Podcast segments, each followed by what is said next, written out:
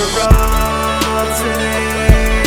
all the pain, all, all the way, all the way. The fight for. My life, the love, we taking it all the way, all, all the way. God, I'm old for saying this. 2014, when Germany scored seven goals in the semifinals in the World Cup against Brazil, and everybody lost their minds because that was one of the biggest point differentials and absolute bloodbaths that I think the world's ever seen. Unfortunately, that's second now to the Miami Dolphins and the Denver Broncos. That bloodbath was embarrassing to the point where I think even Red Zone stopped showcasing the game unless there was a touchdown scored. And at that point, it was just kind of a comedy rather than for dramatic effect. Uh, I think that's incredibly wild. Of course, we're going to talk about the implications. And of course, a lot of that that gets implied with that episode and that game of a dramatic fashion. But of course, this is your boy Nader alongside the number one Australian analyst, Sheahan. How you doing over there? I'm good, man. That uh, Germany beatdown of Brazil was on my first ever trip to London, and I watched it in a pub here, and uh, couldn't really believe what I was watching. And then, a mere some months later, I then moved here for good. That's almost embarrassing. Moving to London. yeah. Uh, it's good. Get around it. It's a great place. Um, yeah, Red Zone did stop showing Miami and Denver. Usually they do that when it's a blowout anyway, and you'll get Hanson come back on and go, "We show you every touchdown from every game," and then it's you know I don't know, C.J. Stroud finding Nico Collins in the end zone, or Anthony Richardson finding Michael Pittman, and you go, "Oh, that's good." To save the fantasy team. No, they had like eight touchdowns to show us. Every The Marvin Mims return, Yeah. all of it. it's it's a little wild of a of an event, and I knew I knew the Broncos would actually I shouldn't say I knew the Broncos wouldn't be good. I thought they would be a respectable football team. Boy, was I wrong. I think everybody was wrong. I don't think there's anybody in the right mind that said, you know what, the Broncos are going to be an embarrassment. Sean Payton, is he lasting more than a year or two? Yeah, he, he's going to outlast Russell Wilson. That's for sure. That's for sure. I Russell Wilson does not so. look good. Uh, he he he definitely looks like he picking off from last year. Yeah, we made fun of their old head coach. I think it was what Hackett, Nathaniel Hackett, was it? Yep. I think we're starting to realize that maybe it wasn't him. I mean, it's partially him if you've seen Zach Wilson. Ye- Yeah, it actually okay. Maybe you got a point there. I went back and watched the game because, like, how often are you going to see it? I wanted to see it all. Really see how um, pathetic the Broncos were. And I thought Russ played his best game of the year. I didn't think he was too bad. They just ran into a buzzsaw. I think a lot of that is as much on the defense who just gave up. On some of those plays, they just fucking gave up. They definitely did. I think when they realized the game was over, that they just said, you know what, Business decision. business decision, go to town on us. You know what, just say, you know, we we already didn't consent. You might as well just keep going. I remember a few Maddens ago now. Oh God. there used to be a an incredible outside zone run play. And basically one time out of three, you're taking it to the house from anywhere on the field. That's what it felt like with Devon Achane. if he, there's usually some running backs where when they touch the football, you could feel the dangerousness of they could just take it to the house any single time they touch it. Yesterday with Devontae uh, De, De, Deontay Swift, it kind of felt like he could take it to the house. I shouldn't say yesterday because by the time that episode, I mean, Monday DeAndre night, Swift? DeAndre Swift. Sorry, I couldn't think of the name. Yep. On Monday night, uh, you know, against the uh, the Buccaneers, I felt like anytime Swift touched the football, he could take it to the house, and he almost did a couple times, immensely hurting a player. But like Achane and Mostert, when they touch the football, you feel like they could take it to the house anytime they grab it. It's it's fun to watch. It's electrifying, and it's something you want on your fantasy team because that makes it so you have a high floor because you know they're going to get touches and they're going to be explosive with the offense that they have. But with an incredibly high ceiling to the point where it's like, oh, he put up 45. Oh, he put up 30. Oh, he put up 25. Uh, you know, I mean, expected at this point. Yeah, I think. Well, most it's been a must start. Yes. Raheem must start for some time now. Yeah. And his issue's always been that he gets injured. Yes. But he always puts up points as well. He was. Then I think he's been on. Let Let's say sixty percent of my my fantasy championship winning teams in the past couple of years. Uh, because he's just always there at the end of drafts. He's always there on waivers. You pick him up, you put him in your lineup, and you look much better. Devon Achane must start from here on out. Not just because of this game, but exactly what you said. Because you can take it to the house from anywhere. I, d- I, I, H, I think you want to put him in your lineup. I don't know if I'd consider him must start. I think he's a must start. You want to put him in your lineup. Yeah. Um, as you say, because of that big play threat. Yes. It is about roster construction. Like if you're, you can't have a roster or a starting lineup that is just big play threats. But if you're looking for, the name of the game is to win points. And I was complaining to you before we started. I'm 0 3 in a dynasty league where I'm the third or the fourth highest scorer, but I've had 50 points more than the next highest scored against me so far this season. So it doesn't matter that I have 50 points more than the team that's in first, and they've, you know, they they've had 200 less points scored against them. There's nothing I can do about the points that get scored against me. Um, I'm starting a pretty good lineup each week, evidently, but it's about ceiling. And when we come to the playoffs, and we're a long way off that now, that's the that's what you want. Ceiling wins you games. I when I personally when I try to construct my fantasy lineup, I try to sit there and say, okay, is this going to put me 120 fantasy points? If it can get me 120, all right, I'm leaving it. And eh, after that, if the guy puts up more than me, he puts up more than me. And if my team happens to put up more than 120, hey, you know what? Good for my team. But I, I try to keep, especially if it's like half point or full point PPR, you're definitely aiming for around the 120 mark. If it's standard, you're aiming for 100. Like, that's just a different beast. But yeah, if you can pair him with a, a- someone with a decent floor, then I mean, for for where you got him as well, like he's a little bit a little bit of truffle oil on the mac and cheese. Yeah. Because he's probably not costing you anything. You probably have guys you can pair him with, and if you're putting him in your lineup over say uh, Zach Charbonnet, then like I would rather have the ceiling of of Achane than the floor of Charbonnet, a guy we will talk about later. Yeah, and the best part about Mostert is you took him late in drafts. What was he like? Oh, yeah. Eighth to ninth round ADP, if you maybe even later. So the fact the fact that is you should have one elite running backs already. May, maybe you took uh, Najee Harris. You can't start him anymore. Mostert, congratulations, he took that spot. You could basically just kind of Brock Purdy to Trey Lance there, where you could just say, hey, you know what, Mostert was my third rounder. Najee Harris was my uh, ninth, and you could just flip that and flip that mentality and say, you know what, what's a wash? But say you had, like, for example, Christian McCaffrey, hypothetical. Christian McCaffrey in the second round, uh, you took C.D. Lamb. Think that's right? Uh, I think that's realistic, or was that not so realistic? Okay, we'll go. We'll, you know, we'll go Amon-Ra St. Brown. Potential. We'll go Amon-Ra St. Brown. We'll, we'll knock Yeah. it down, and then the third round you took. Give me a third round ADP. Josh Jacobs, Josh, uh, I think Josh was going a little bit higher than that. Um, Devonta Smith. Devontae Smith. All right, there we go. Boom. And now you got Raheem Mostert. You're looking pretty solid on that lineup right there. Yeah, that's solid RBs, solid wide receivers. Anybody else is just kind of cream of the crop, especially if you took like a Lamar Jackson type QB. Well, yeah, depending on how your roster's Yeah. being constructed, he's either your RB three, uh, your running back three, your running back four, maybe even your running back five. Um, yeah, you just you, you're sitting pretty at this point, and in all likelihood, the injury's going to come. That's the risk, but you know, We- ride it out while you can. Yeah, you know, at this point, you put him in your fantasy lineup. You ride it as far as you can. Maybe trade him high if you would like to, but you know, at this point, I would, I would, I would not mind my running back having the potential to put Christian McCaffrey type numbers.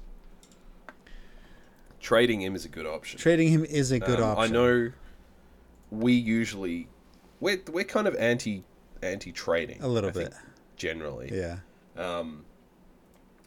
But I, I think Mostert is one of those examples where if you can sell him high, then do it because you know that injury risk is coming. If you can get value out of him now, uh, you love your, your trade fund. Find find me some Raheem Mostert trades. I, will- I mean, you know what? I was on my way to find it. I was able. I'll I'll continue to pad here. Gee, Raheem Mostert, what a player. Um, have you ever been to a Dolphins game? I've not been to any other game other than a Niners game. So I have been to a I've been to a Dolphins game, a Dolphins game over here, and every time they score a touchdown, I can't remember the order, but they play Fins by Jimmy Buffett, and then they play the Miami Fight song, and the Miami Fight song's pretty good, but if you're hearing that ten times, that starts to grate. Yeah. Okay. Okay. All right. I got some. I got some trades for you. I'm gonna start off with some one on ones. Yeah, this is what we're after. Yes. Uh, Raheem Mostert for Garrett Wilson. Probably do that. I think I would rather have Raheem Mostert to be honest. It's fair. Garrett. I mean, I like Garrett Wilson a lot.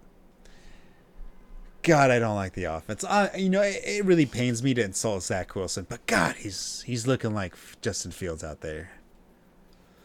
I feel bad uh, clowning on him. Yeah. as you would say. Yes, yes. I feel bad. He's just yeah. Go ahead. he, he's just not good. Like it's one thing to be rattled, and from snap one on Sunday, the Patriots just teed off on him. But then Romo was breaking down, and bear in mind, Romo at this point does no analysis whatsoever. Uh, Romo was like, "Yeah, he's got all these guys open, but he's just not seeing them." It's weird. Like you, you see some of the positives he does, um, and you can clearly see why he got drafted so high. He's pretty good with his legs. Those kind of Patrick Mahomes type throws, I don't think we've ever really seen. But you know, look at his hail mary on the weekend. The kid's got a cannon. Close. He just doesn't see the field. Yeah. It's it's it's a little interesting how far he regressed compared to his rookie year, and how far.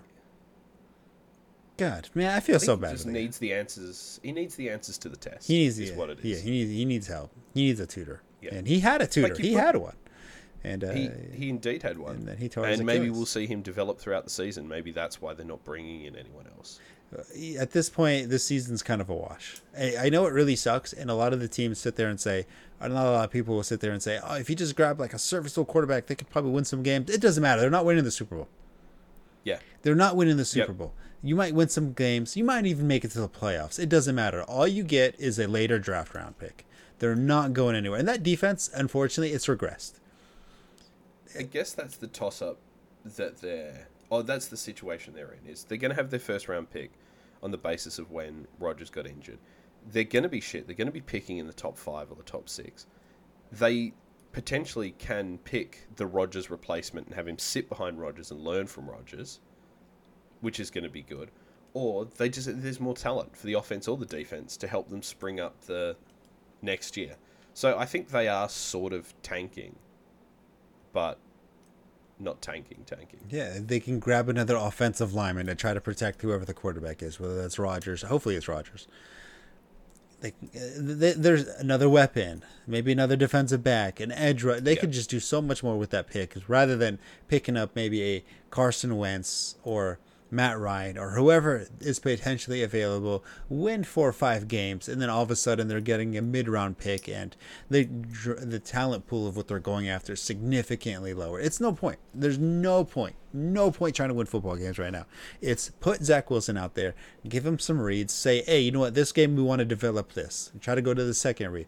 Oh, maybe this game let's work on our footwork and climbing the pocket. Let's try to give give him a goal. Give him a goal. See if he can accomplish it, and try to build upon it each game. Right now, Yep. it, it, it sucks, and maybe maybe the goal is just get Gary Wilson ten touches a game. That should be the goal. I think that's a pretty good goal. I think Garrett Wilson would be happy with that. Yes. They he did not look happy with him on on Sunday. No. Um let's let's press rewind slightly Okay. on the NFL season. On some aspects of the NFL season. Let's say um this, the Rodgers injury happens as happens in week 1. The Jets are in this position, maybe they're in this position or they're in this position last week. Do they go out and give up what the Cowboys gave up for Trey Lance? For who? in, instead of Oh, okay. okay. you know they've just signed Trevor Siemian. I, in this world where Trey Lance is still on the Niners, do you think they give up that late pick for Lance and see what's going on there yeah, potentially. yeah. instead of writing it out? Because he's the guy you go and get, or you go for Malik Willis from the Titans. I, I I wouldn't do that. guess. Yeah. The problem is, I feel like Zach Wilson and Trey Lance are more or less the same player. Athletic, got some mobility to them, cannon for an arm, and that's about it. Lance has a bit of accuracy at, least. Questionable. They, they are the same. Player. I feel like That- they're the same. The same issues where they can't see the field, they can't make a read. Yeah. No, fair enough.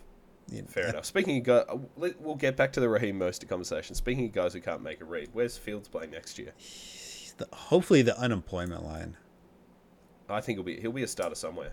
That's there's no reason for him to be a starter anywhere.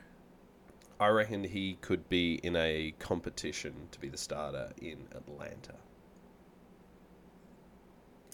Nah, I, I would. I'd, I'd rather have Riddler, Rid, Rid, the Riddler, The Riddler. The Riddler. Don't even worry about Desmond Ridder. I'd rather the Riddler. the Riddler. That's what I'm going with on that one. Unfortunately, Riddler as well.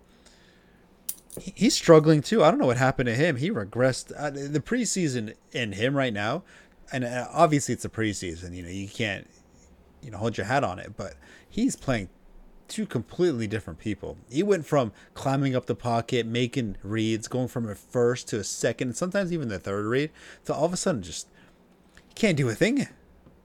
yeah. It's crazy. It's crazy. I don't know. Uh, it, it kind of like the Steelers almost, where they were just dotting people up, and then all of a sudden the regular season happened in their struggle city. But it's, it's wild how uh, how much Riddler has changed from preseason to week one, week two, and even week three now. But In theory, we're coming to the end of the NFL preseason now. Mm-hmm. yeah, it's it's crazy that uh, the NFL has changed so much that it feels like weeks one, two, and three are almost preseason type ish.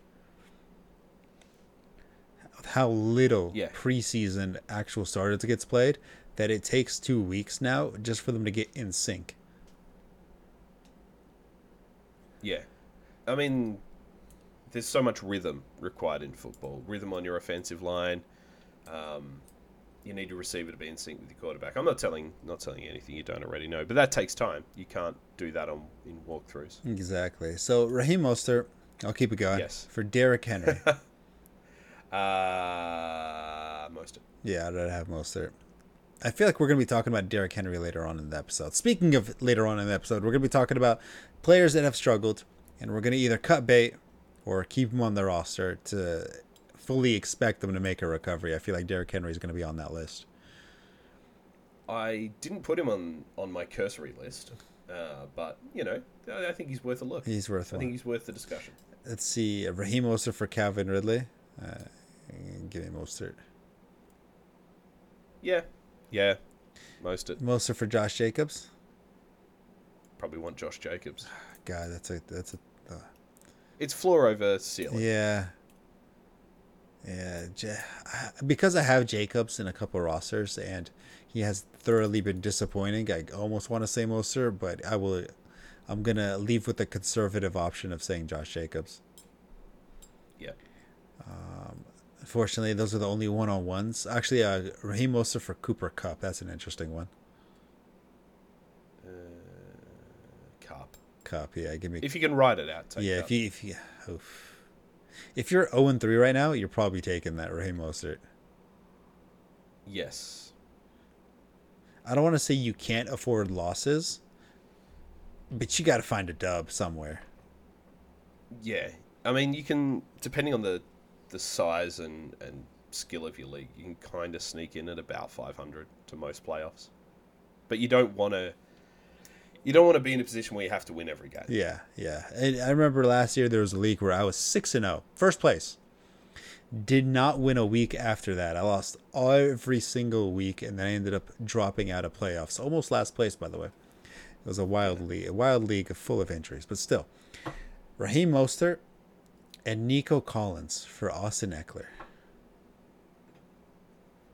Probably want Ekeler. Yeah, I think I'd rather. And and Mike Williams' injury makes me want Ekeler even more. Yeah, uh, poor, poor, poor Mike Williams. You know, as much as I hate Oh, the guy, as much as I hate the guy, too bad for him.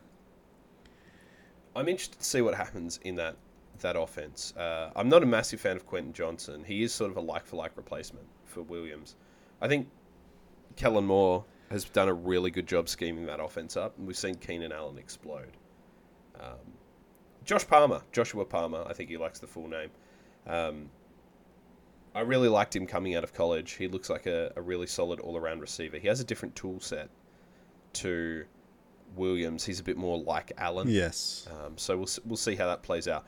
I wouldn't be surprised if you're a guy like me who likes to to bet on anytime touchdown scorers. Quentin Johnston is a good option. I mean, Donald Parham has been a great option for that in that offense, but I don't know if Johnston is going to have fantasy value. He's one to watch, uh, and if you he's on a roster in a deeper league, he's worth a flyer. But at this point, I wouldn't be.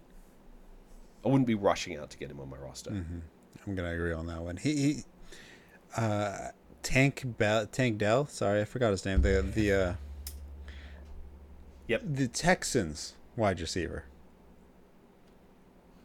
or Yep. uh, or Nick, uh, sorry, Quentin Williams. Uh, Tank Dell. Tank Dell. for me. I scouted Tank Dell pretty thoroughly over the off season, and my knock on him was that he's just too small. But he can do everything. He's a he's a better version of Tutu Atwell. Um, he's a big play threat. I think that Texans offense is definitely looking better than I, than most people. Anticipated, yeah. Stroud looks good. He does look good. Um, Nico Collins looks good. They've got a sneaky amount of weapons. Uh huh. and they're not they're not fancy weapons, but Collins, Tank Dell, Robert Woods is there, Singletary's there, um, Dameon Pierce. Like these are not guys that are going to carry you to a Super Bowl, but you know they've got guys around. They've, there's enough there to make Stroud look good, and that's what you want from a rookie receiver, uh, a rookie quarterback. I'm sorry. Mhm. Mm-hmm. Exactly. So Ted, Tank Dell's one to watch. He is one. I think he's also one. I think at this point he deserved the must roster spot, but I'm not ready to fully put him with confidence ten toes down in my starting lineup. Now Raheem Mostert, one more and then we'll move on. Raheem Mostert or AJ Brown.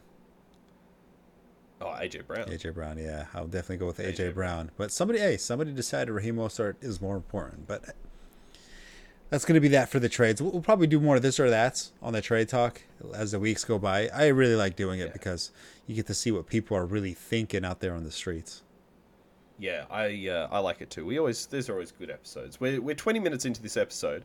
Should we come to the first segment of the show, justifiable overreaction? Let's do it. Let's do it. So, no one on the Jets is startable while Wilson is quarterback. Yeah, God, I did bench in a league. I benched Garrett Wilson. Are you benching Breece Hall? I I would. You have to have phenomenal running backs, but yeah, if you if you say say hey you drafted Breece Hall in the third round, you have Raheem Mostert and it's a two RB league. Yeah, I'm benching. Uh, I'm benching Bell. You, Or Hall. The Patriots are always a difficult case because you know they're going to take away your biggest weapon, and it looked like they really focused on Hall. They couldn't get anything going. I think that was as much on the Patriots defense as it was on the Jets offense, and that offensive line is not good. And when you know that the only threat is going to come from a player, then you can really key in on stopping them while they're out there. I didn't think they used him creatively enough. Maybe they're going to learn from that and have something to take forward this week. But I think you can start Breece Hall, but there's if you have a different option, I would be starting him. Yeah, eh, it's he has to break one. He's got to break one. That's it. He's not going to have this 15 carry, 80 yards and a touchdown type of game. He's going to have 10 carries for 150 yards and a touchdown. And that's just because he broke one. Other than that, his his yards per carry are going to be very low. His normal stat line that you should assume is about 10 to 15 touches for about 30 yards. Let's um let's hold ourselves to account here. Okay.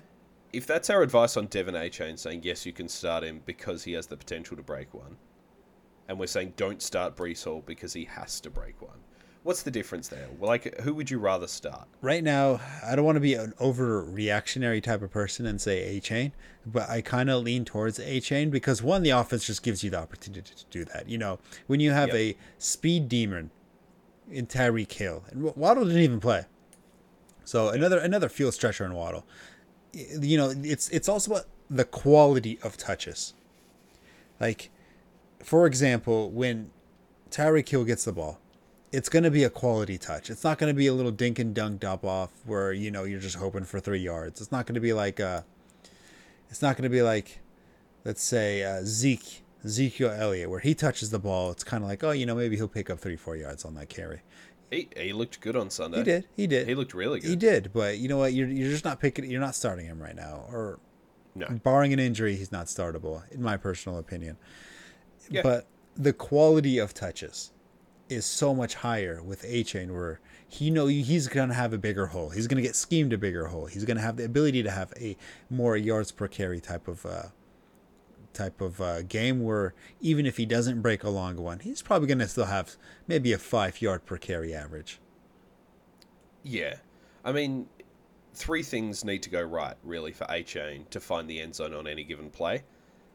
Probably a dozen things need to go right for someone like Zeke, or, you know, let's say eight or nine things for Breece Hall. Yeah. Like Breece Hall, he has to break through that, uh, you know, below par offensive line against a division with stacked of, you know, division stacked defensive linemen. And then he has to break through the linebackers, the secondary. Of course, both him and HA have to do that, but I just feel like if I have to bet money on it, HA has a better chance. Yeah. Yeah, that makes sense to me. So no one on the Jets is startable. So you have to have better options than Garrett Wilson and Breece Hall, which I really don't think people do on a consistent basis, but I'm looking, I would prefer somewhere else. Yeah. Yeah. Will Levis will be the Titans quarterback by the end of the season. No, He, they're going to ride it out with Tannehill and Henry. They look terrible. it didn't look good. You know, it's it's crazy, crazy how like two years ago we felt like this was going to be an elite combination for years to come. Him, AJ I mean, Brown, they were. they were Oh, AJ Brown. Yeah, AJ the- Brown, he's the outlier. Tannehill, and Derrick Henry. We felt like that was going to be a fantasy monster duo, trio, for that matter. Instead, you got Tannehill, Henry, and DeAndre Hopkins looking like the footballing version of the Expendables franchise. Yeah. Weird how that works. Um, I, I, I think we'll see Levis get meaningful snaps before the end of the season, personally. because the division is weak, I feel like they have a chance. True. True, that's going to keep him, keep them relevant. Yeah. And last but not least, last and absolutely least, in fact, Travis Kelce dating Taylor Swift is already the most tedious NFL storyline since Deflategate. Um, I'm trying to think of another NFL storyline that was so tedious and frustrating and stupid. Um, I don't know. I feel like I feel like every COVID story would be up there. Uh, yeah, That wasn't that wasn't on sort of in the it didn't wasn't in the zeitgeist. yeah, There's just so many elements about this that make it tedious. And part of that is just the worship of Taylor Swift with so many people. And like, you know, I think she's fine. Don't hate her, but by the same token, I don't need to celebrate everything she does like it's the greatest thing that's ever happened. Damar Hamlin last year, but at least that was like a nice positive storyline. yeah, because he made it out all right. So The Yeah. the whole three shit at the back end of last year was like, oh my god, he ran for three yards, three. That was tedious. Yeah, yeah. I, it's it's one of those things where it's it's more annoying because the NFL keeps forcing it down you. Like every every play, camera pan at Taylor Swift. Every other play, camera pan at Taylor Swift. Oh, he did something, camera pan at Taylor Swift. That that that's Yeah. where it got kind of annoying at that point. You know, if it was just kind of like a side thing, like oh look, hey Taylor Swift is here. You know, it'd be like oh yeah, that's cool. All right, moving on with your day. Yeah. A- a- and that's you know no diss to Taylor Swift because I think her music is actually pretty good, but uh, I want to watch football, not Taylor Swift on Sundays. exactly, and all these sort of screenshots and memes and so forth of like Swift fans who now feel like they have to be into football because she is. Like, just have a look at what you're doing with your life. You're an adult. If you're needing someone to explain to you what 10 yards is, maybe don't do what Taylor Swift, everything Taylor Swift tells you to do. Yeah, well, I mean, to to the NFL's point is this was phenomenal marketing. They marketing. They had the chance to really Yeah. capitalize on Swifties. Uh, they they Yep. definitely did their best on trying to do so. So, I mean, I, I'm not going to blame them for it, but I did quite like the video the Eagles put Yes, yes, Jason yes. Kelce and D'Andre yeah, Swift. I was just about to mention that the the real Swift duo right there. I like that one. That was a good job. That was that was ideal. Um, favorite Taylor Swift song? Um, um, you know, you belong with me is up there.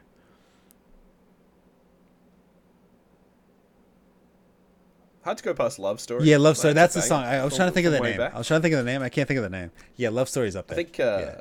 I think Blank Space. That's certainly the one I would listen. I listen to the most. That makes it onto a lot of my Yeah, playlists. the blank space is good. The, the recent ones are also good, like Lavender. Uh, that one was a good one. Karma was a good one. The problem is she doesn't really make like bad songs. There's no there's no song where I think I've listened to from her and I was like, wow, this is horrendous. You know, they're not like the best songs I've ever heard, but they're not bad. They remind me of Chris Brown. I have the same issue with her that I mean, Chris Brown maybe not the best um, person to, Idol. uh, to be reminded Yeah. of. Um, yeah, uh, she reminds me of that time where like everyone was obsessed with Beyonce, Uh huh. and it's like People still are, Just- but yeah. just just enjoy the music. You don't need to do everything she does is not newsworthy. You know, uh, I don't know. I just don't. I have a low tolerance for You, know, celebrity. you know the Louise Lou- Louisville, Kentucky paper. They have a, they had a job posting specifically to report on Taylor Swift news. doesn't surprise me. Yeah, I mean that is her Doesn't that is her surprise me at hometown, I believe, if I remember correctly. But Yeah. Anyway, good luck to them. Yeah. Like I hope they're happy. I've never been. To are they even dating? I thought they were just friends. I don't know. I don't know. Don't know. You can date your friends. In Um, theory. Yeah. Maybe maybe he's in the friend zone. Ooh, yikes. He's in the end zone. She's in the friend zone. There's a fucking lyric for you, Taylor. Ooh, yo! Right now, s- Travis Kelce fans are shaking their fists right now, punching the air when she drops that diss track. Yeah. I um. I've never been a big Travis Kelce guy. I find him to be a, just a dick. He- Like he just seems like he. W- maybe he's a really nice guy, but he just seems like he would be a dick. Yes. I think that's kind of like a tight end thing, though. Is they just all seem like, like dumb, uh, archetypal jock dickheads. Unless you're Kittle. Even still, he seems like he's a dick. Gronk seemed like he was a dick. Kelce seemed like he was a dick. Tony Gonzalez, probably a very nice man. Jason Witten, probably a very nice man. Kellen Winslow Jr., definitely a dick. You know, the problem is, is I'd sit there and sit there and think to myself, man, I wish I was friends with people like them. They seem like fun. Yeah? Maybe that, maybe that's tell Uh, me this. Maybe that's like a, a reality check of my character. Yeah. Yeah, you just want to be friends with uh, with all of these people. Uh-huh. I just I got no time for him. Who would you? Uh, he- here's a question before we get into it. Who would you want if you could have a best friend from the NFL? Who would you want that to be? God. Shoot, before this year it would have been Zach Wilson. And now, now he's probably just moped and depressed. But God, um, that's a good, that's a good question. Shoot, you got somebody? Um, back in the day, I would have said Julian Edelman. He's like a bit pretty intense sort of cat, but I mean, there'd be there'd be some pretty interesting linemen, I reckon. Like, you know, guys guys who read, guys who watch video games and stuff, uh, guys who play video games and stuff like that. Like, I, I feel there would be players in the NFL I have in common, things in common with. Hmm. Aaron Rodgers. Rodgers was kind of on my list as well. Yeah. That would be a just a wild ride. Yeah, it'd just be fine. It'd be fine. The the problem is I think he'd be one of those guys who he just commands a room and sort of demands that everyone talks to him and then you sort of have to clap after he tells an anecdote. I used to work for someone like that. It, that was that was weird. Uh, Ro- Rodgers would be up He's up there. there. I'm sure there's maybe uh maybe Quenton Nelson. Yeah, he could be up there. He, he seems, you know, an offensive lineman would be fun because they'd probably be just balls to the wall. Yeah. Yeah, they'd be they'd be interesting Yeah. guys out there. Anyway, maybe that's one we can come back Yeah, to. we'll, we'll come back to this one. You know what? I'll, you know what? Josh Allen would be up there as well. He seems like he'd be fun. Josh Allen seems Yeah. like he would be up there. What about Kyler Murray? You like your video games? Yeah, but he also seems like that type of just douche. You know, the, Yeah. You know, the problem is, is he he and I relate to each other. Like he says, "I don't watch film. I'm already good enough. Like I don't need to watch." That's something I would do. And You do watch film. You watch a lot I do film. actually, but like say, say I'm an NFL quarterback, I'd be like, yeah, I don't need to watch film on the other team. Screw them. I'd do it myself. I'm just like, I don't need it. I'm just a beast. Like, it- it's something I would do, which which is why I would get along with Kyler Murray. But at the same time, there can't be two of us in the same room. There'll there'll only be That's one true. asshole in the same room, and uh, which means we would not get along. Yeah, that's true. I don't know anything about the guy, Robert Woods. He seems like the type of guy that just has red wine all the time. Yeah, that's that's very much my vibe. Right, should we get on to talking about fa- fantasy Yeah, football? yeah, I'm down. I'm down. So, I've called this segment uh, "One More Last Chance," which is a reference to the Vince Gill song uh, from the late '80s, early '90s. Was pretty sure you would never have heard of Nah, but um, nah. so these are guys who basically have had three shit weeks. You might be struggling about whether they deserve a place on your roster, not so much a, a place in your starting lineup because you're like, well, I don't know if I can start this guy. It's sort of a, are we cutting him? It's like a keep keep or cut. Would be another way to to frame this. Okay, hit me with it. Zach Charbonnet. Through three weeks, he has. Let me check my notes here. Sorry, I was on the wrong screen. Embarrassing. Yeah, it is. It's very embarrassing. so he had a he had a total of about uh 13 three, 16 carries for 73 rushing yards on uh, on Sunday. So Yeah. through three weeks, he's the running back fifty six in uh, PPR, uh, half point PPR, with one one point one points, four points, and five points. Taken late in the draft, likely the the handcuff to Kenneth Walker, who looks really good. We know there are injury issues typically in that offense, but we also know they want to run the ball. What are you doing with Zach Charbonnet? you drafted him as a handcuff if he if he does anything you don't really want him to because he's going to be on your bench there's no chance you ever put him in your starting lineup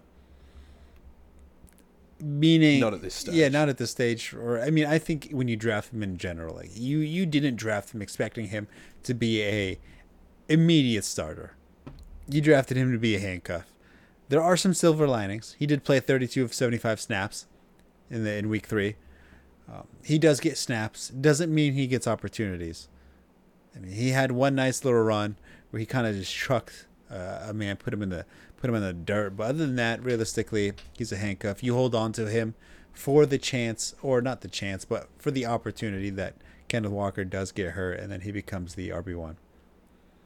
I would say on the flip side, I, I, I tend to agree. On the flip side, um, his workload is increasing. They have the Giants this week and then go to their bye. I think you can hold him out for another week. And then if you go, they're on bye, I need a replacement, then that's absolutely fine as well. I think let's. You can see how his workload goes for another week, and if you want to cut him after the bye, cut him after the bye. Yeah, he, he is cuttable. Like, don't get me wrong. If you need a roster spot, especially on a tough bye week, he is he is droppable. You're not missing out too much on it. But uh, I'd hold on to him personally as a nice handcuff. Yep, fair enough. Dalvin Cook, we already talked about the Jets. Yeah, you can you can drop him. So Dalvin Cook through three weeks is the RB fifty three. He had seven point four in the first week. He had minus 0.3 in the second week and four point four in the third week. You, you just can't run the ball. They they can't Yeah. run it. S- same thing as Breece Hall, where he if he wants fantasy points, he's gonna have to break one, and uh, I I don't see him breaking one. Yep. Yep. Uh, another struggling running back, RB forty eight on the season, has had opportunity the last two weeks to show up and really hasn't. AJ Dillon, four point six in week one, six point eight in week two, and three point three in week three. Now the stats don't tell the full story here. Let's have a look at the game log. Fifteen attempts for fifty five, and one reception on one target in week two. 11 attempts for 33 last week, albeit they weren't really in a position to run the ball most of that game. Week one, 13 attempts for 19 yards. He just looks terrible. Looks slow. Looks like he is unable to hit the hole properly. Same pause. Um, it doesn't look efficient. He had 11 carries for 30, 33 yards last week. I mean, against it is the Saints. They are a good rush defense, but when you have a 3.3 average, not good. And the worst part of it is he had a rush for 14 yards. So he had almost half his rushing yards on one carry. That means he had 10 carries for 20 for sorry, 19 yards. Yep. They have the Lions this week on Thursday night football. I mean, What are we what are we doing with that? You're certainly not starting. yeah, you're you're you really don't want to start him. If AJ sorry, if Aaron Jones isn't playing, then it just makes it a little bit more enticing to do so. But Yep. maybe you get some goal line carries, which he probably will. That, that should be a nice high scoring game. It should be a nice high scoring game, definitely. Um, but he's averaging 2.7 yards per carry. Yeah, it's. I rate him slightly higher than Breece Hall. I would rather Breece Hall just because he has that big playability. I think I think Dillon's going to lose his job. I would, yeah, as soon as Uh, Aaron let, Jones let me just get back. up. Let me just get up the snap counts for them. Um, so I can we can we can have a look here and see like what's the what's he actually doing here. Um, I've, I've gone the wrong I've gone the wrong way for this. While you're doing that, I will stall a little bit and say, you know, I used to hate Aaron Jones because I thought he was taken away from every other RB's carries. Yes. Now, now I hate every other RB that isn't Aaron Jones because Aaron Jones needs all the carries.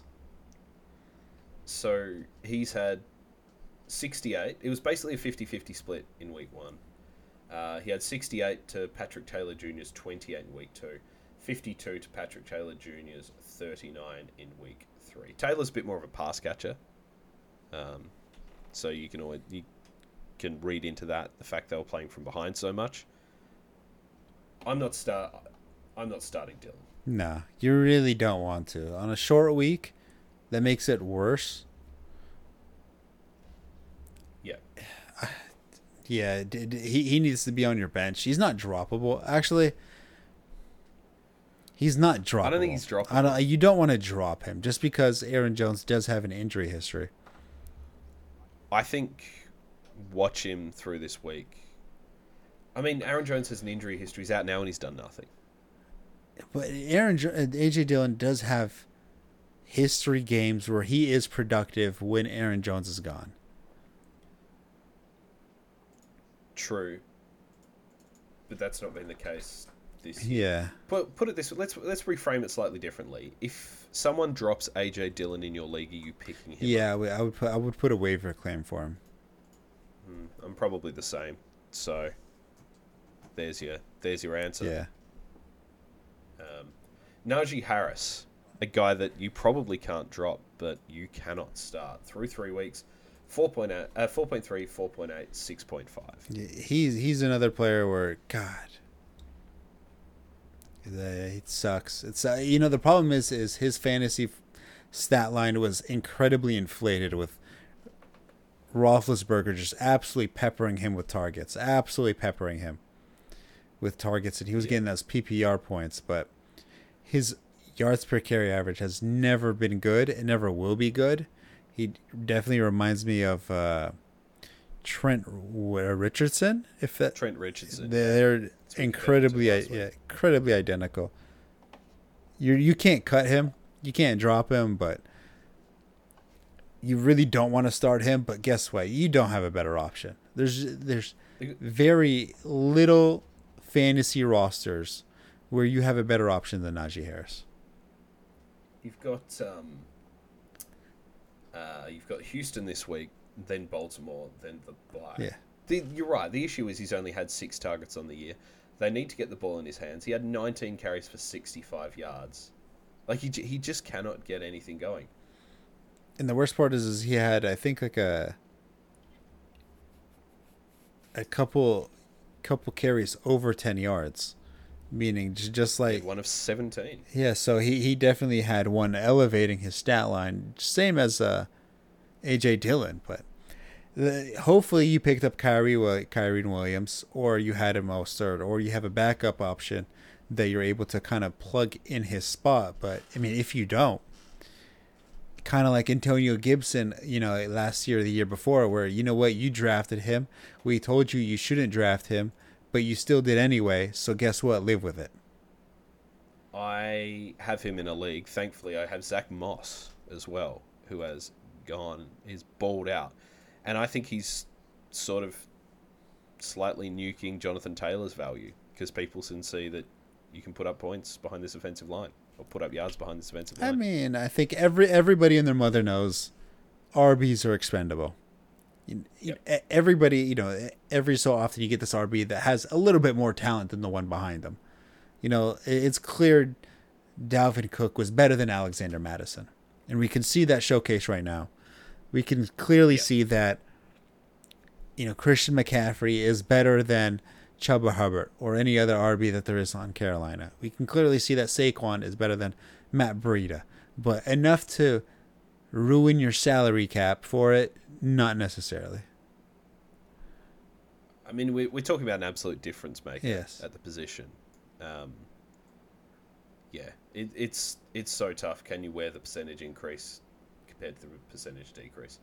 Um, other RBs that we potentially might want to talk about. I mean, I, can you drop them? Can you hold I them? oh, sorry, have you got got some? I just mentioned Alexander Mattison. Uh, I think I- RB twenty two on the Yeah, season. he's not doing as bad, uh, Nine points, fifteen. Yeah, he he had a He was. He had a bad fumble that they called back. yeah. So I mean, he kind of got lucky there. Uh, he had a struggling week too, but other than that, I think he's been putting up his projections.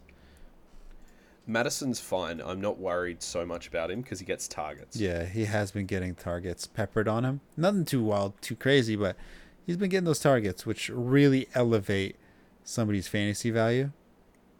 Yeah, five catches on seven targets on Sunday. That's that's good business. Should have probably gotten the end zone once or twice, um, and that's on him that he didn't. So you can go, well, he should have, but he, he couldn't. What about uh, Khalil Herbert? I was gonna say they got they got Cam Akers coming in there, so What? we'll see if that becomes a bit more of a. The Vikings have Cam Akers coming. Oh, oh, you're on Alexander Mattison. Yeah, Yeah, yeah, sorry, I was just going to put a bow on that and go, well, I don't necessarily love his job security, but he's not quite as dire. Um, Khalil Herbert, I think could probably cut. You're never going to start him in the right week, and that offense you probably don't want any of. yeah. E- even with Roschon Johnson, the rookie, I mean, Herbert had seven rushes for 31 yards. Roschon had eight for 38. Yeah. I mean, they both kind of look the same. I'm sure if we gave them both the same jersey, we wouldn't really be able to tell the difference between them.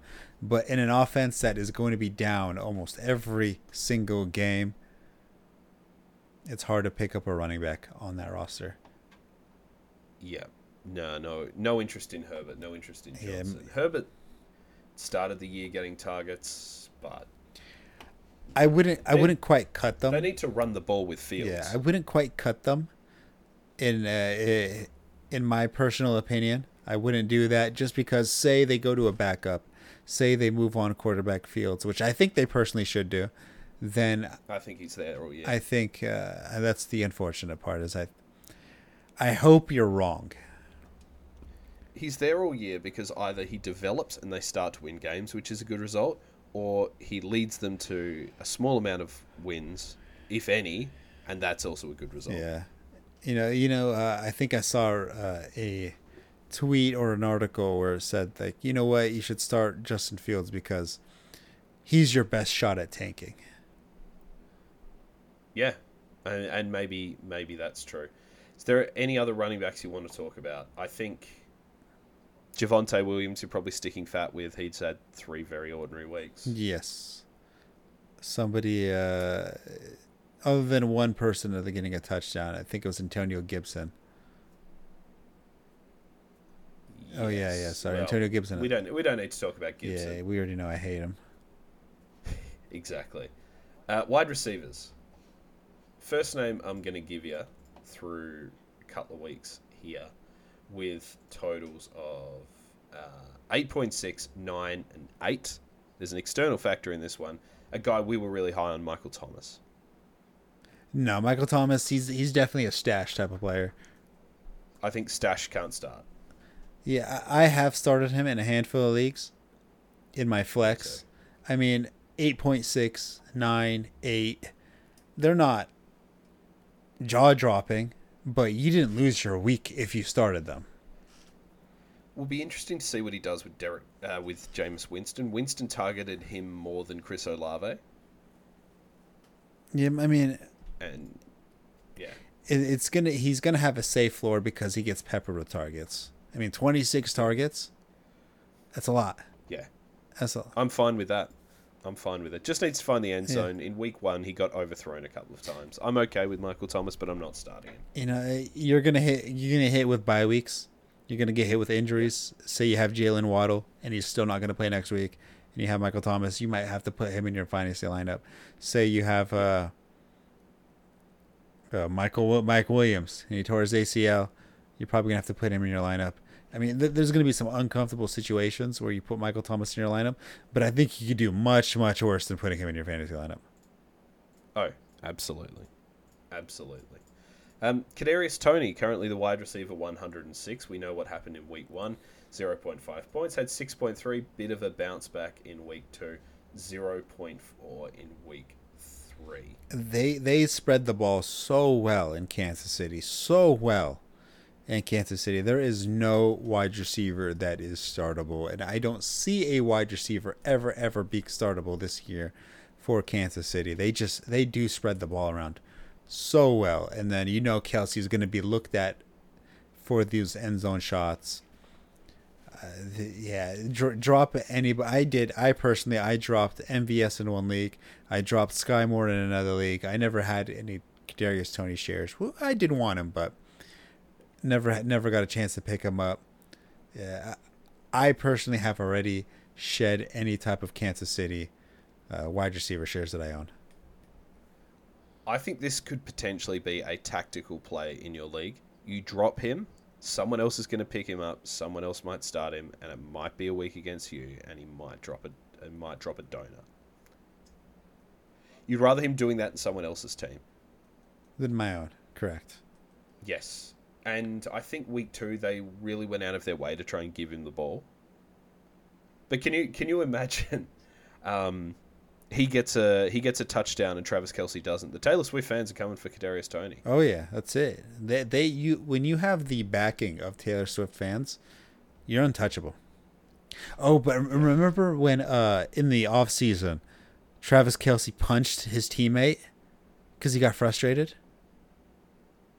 Maybe Oh yeah, rings a bell. yeah. That that became a viral thing because they were like, Taylor Swift, she can't be dating him. Look how violent and and ab- abusive he is. You know, once he gets mad, he's gonna start throwing fists. In my in my mind, I was thinking good, but I mean, people don't like it.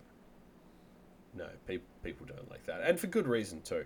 Um, Yeah. Jaxon Smith-Njigba, two point eight points, five point nine points, one point five points.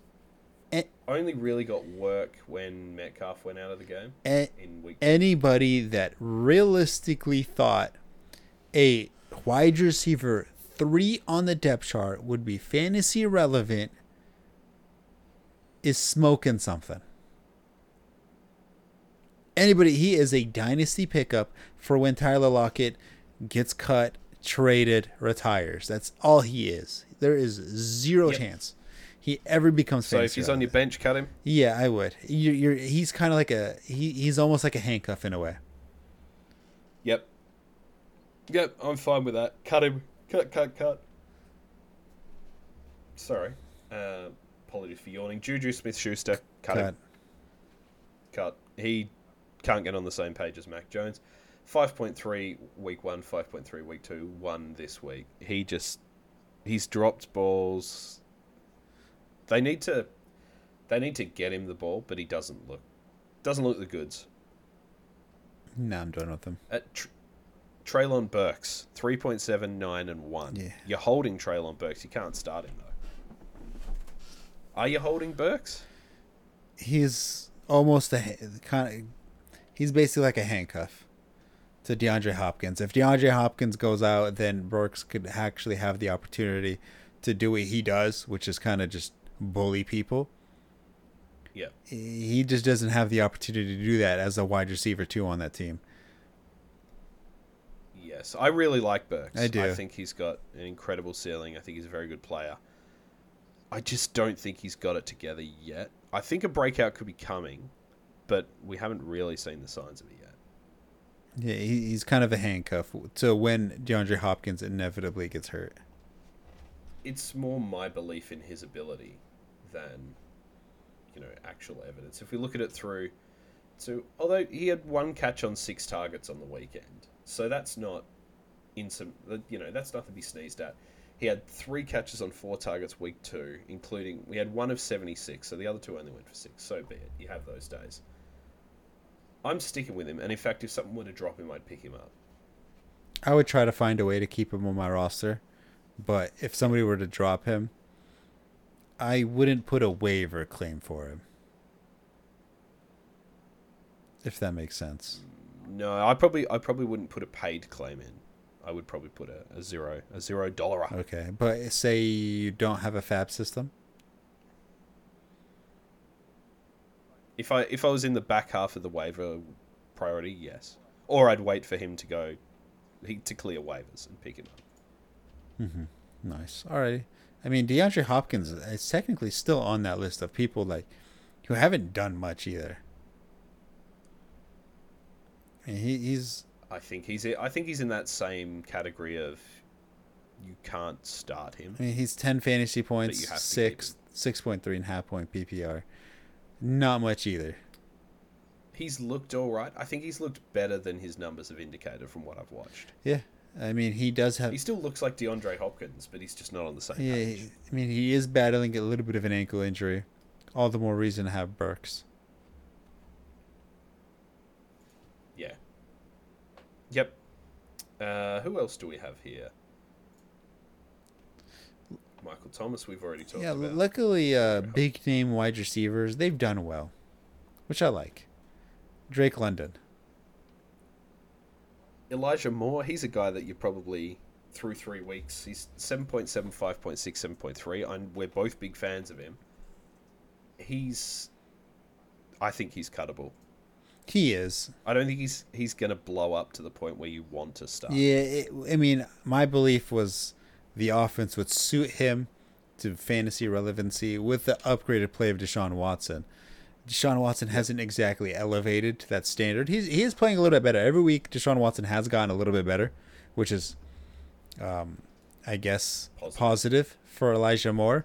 But Amari Cooper has been the beneficiary so far of that. I think Amari Cooper looks really, really good in this offense right now. But good things for Elijah Moore is that I mean his first three weeks he he got seven, nine, and nine targets. But it's the the receptions and the yards that haven't exactly evolved just yet. He's Seven, nine, and nine targets is good. yeah Like you're holding through. yeah like that. It's a good sign with a semi weak schedule coming up. I mean, right now Baltimore they've been abusable in the secondary. Bye week, unfortunately, go through the Niners. who actually have been having an abusable secondary, and then Indianapolis, Seattle, Arizona, Baltimore again. Pittsburgh has been abusable. Denver, Rams, Jacksonville, Chicago, and then championship week is going to be Houston. Like he has a favorable schedule. Yep. So I mean, Yeah, absolutely. I'm not cutting him. I'm holding him and seeing what exactly transpires. But but of Yep. course he had Um, an ADP of you know 11th 12th round. So I mean, you didn't invest much into him. No, no, exactly. Um, and we're coming up to bye weeks, as you you know, as you say, seven eight targets in a bye week is is money. Um, we'll do a quick bit of speed round for the tight ends, and then we'll we'll roll through the back end of the show. But right, the idea is basically like, are you? Would you want to hold this guy, or do you want to stream instead? All right, hit it. because you know some of these some of these players you're not gonna you're not gonna cut like you're not gonna cut Kyle Pitts. We talked about that last week. Um, Cole Kmet, 6.9, 5.8, 3.2, currently tight end 16. I'd rather stream. Yep, me too. Um, Zach Ertz, you're probably streaming anyway. Uh, David Njoku, 3.4, 4.8, and 4. T- uh, tight end 29. rather stream. They don't pass enough to support Yeah. pass catchers and tight end. Jonnu Smith has outscored Kyle Pitts the last two weeks Not surprised. in the same offense. Uh, Dallas Goedert. 5.2, 0, 5.2, 6.6. I'd rather start him. Yeah. Me too. I would keep that. Um, Taysom Hill is Taysom Hill. I think that's. Uh, I think that's probably it. Everyone else you're either starting or stream. Uh, everyone else is either a streamer and you had him on a good week, or you you're holding it. Donald Parham Jr. is rostered in so far right now two percent of leagues. He has more fantasy points than George Kittle, Framerth and Waller, and Mark Andrews. I think he has three touchdowns on the year. He does. Three- He scored two on the weekend. Yes, and one in week one. I think they've all been from less than two yards out. yeah, they've all been kind of goal line thought to Donald Parham. He's six six foot nine. Yeah. Like that's what he's there for. A good red zone target. Good red zone target. Yeah, I mean he. Good guy. Good guy to bet on to score each week. Yeah, if if I had to bet on a tight end to score, I would go for him. I uh, had the mistake. It wasn't really a mistake. You know, I went for it. I decided to start Taysom Hill. Did not work out well. No, I started Taysom Hill this week in one league. Yeah. Well. I've I've come to the realization with Taysom Hill that even if he sh- even if he shits the bed, he's no worse than any other tight end who shits the bed, and his upside is higher. Yeah, that's the problem. Is shitting the bed on the tight end position does not mean you lose your week. You will never lose your week because the tight end shit the bed, Uh, because they almost do regardless, even if they do something. Yeah, unless you, that tight end is like Kelce or Mandrews. Even then, Mandrews isn't doing that much either. No, not so far. And, and you know, it just furthers my argument where you should just eliminate the tight end position and add another flex. You might have me over to, to your side on this one by the end of the season. I We'll know I will. I. Any person listening that disagrees with me either owns Kelce or just doesn't want to admit it just yet. But don't worry. When you guys have a bad tight end situation and you're sitting there going, man, maybe I want to start Juwan Johnson over Trey McBride or Jesse Bates or Bell. It's like, come on, that's embarrassing to sit there and having to debate that and going through that thought process is is in my opinion just goddamn stupid. Yeah. Yeah. I think you're. Uh, you, as I say, you might win me across to this one by the end of the year. You ready for the two minute drill? Uh, would you like to start it off or should I? You started off. Go first every week, and you complain I take all the good games. Never. Hold on, hold on one second. I'm trying to do my stopwatch and go. We're gonna start it off with either the bird or the jaguar. I mean the Falcons. I mean right now, I Jaguars are known to hunt birds. I've seen it. I've seen it happen. But will it happen this week?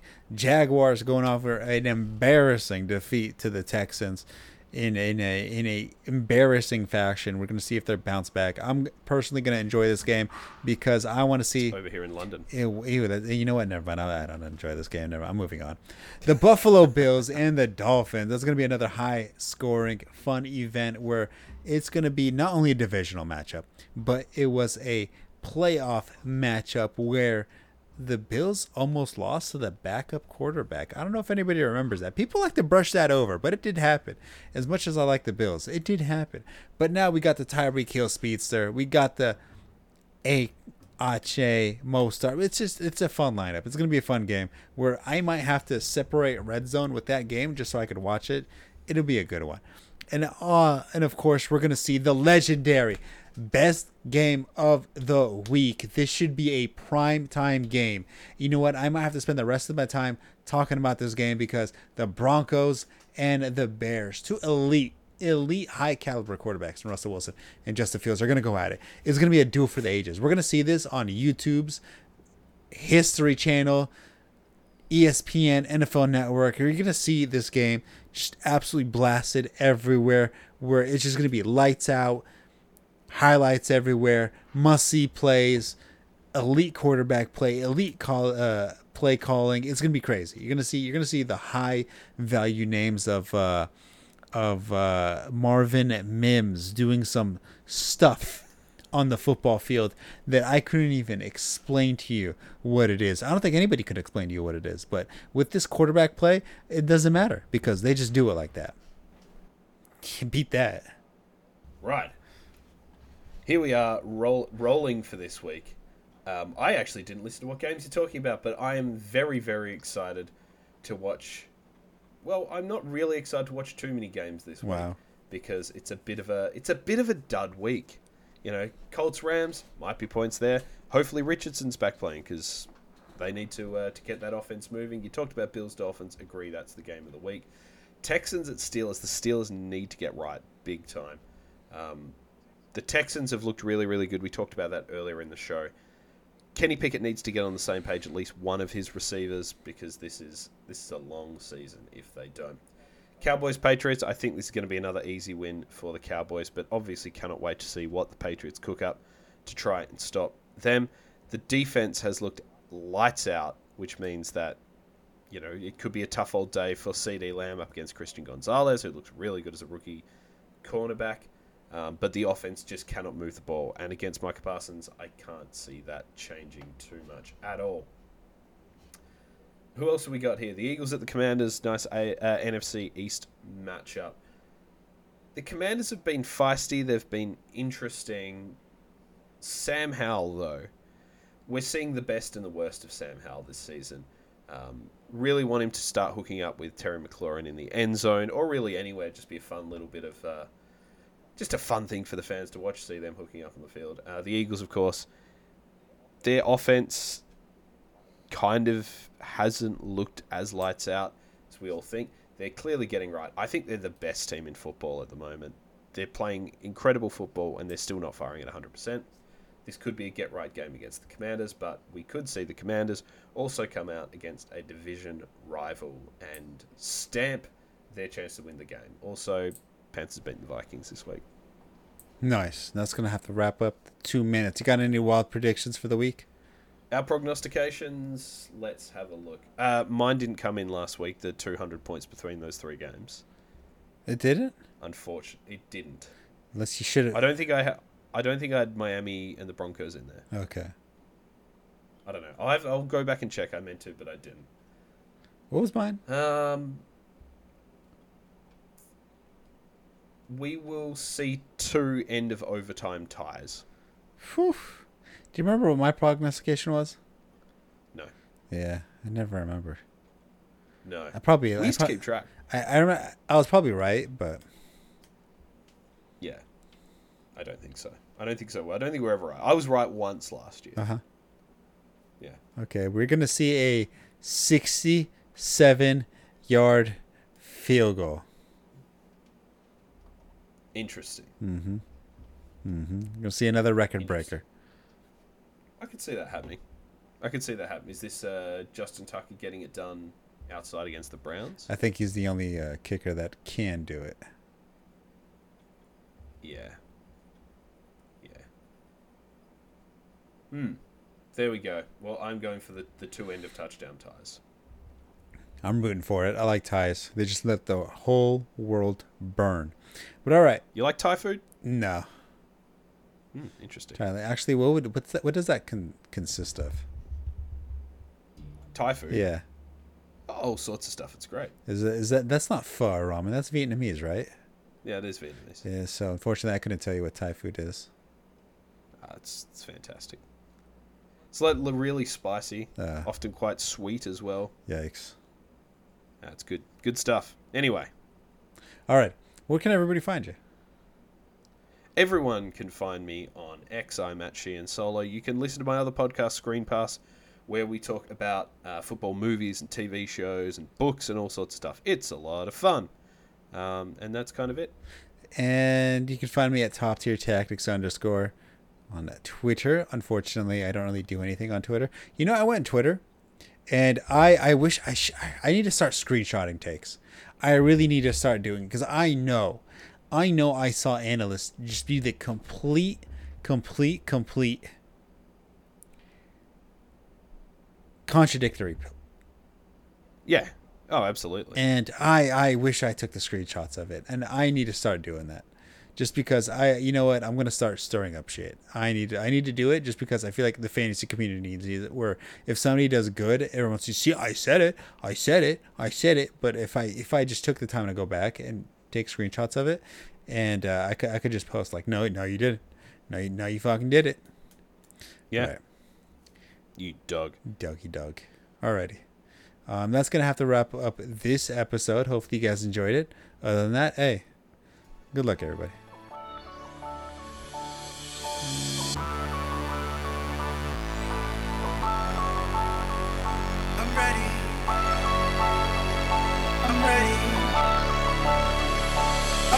Ready.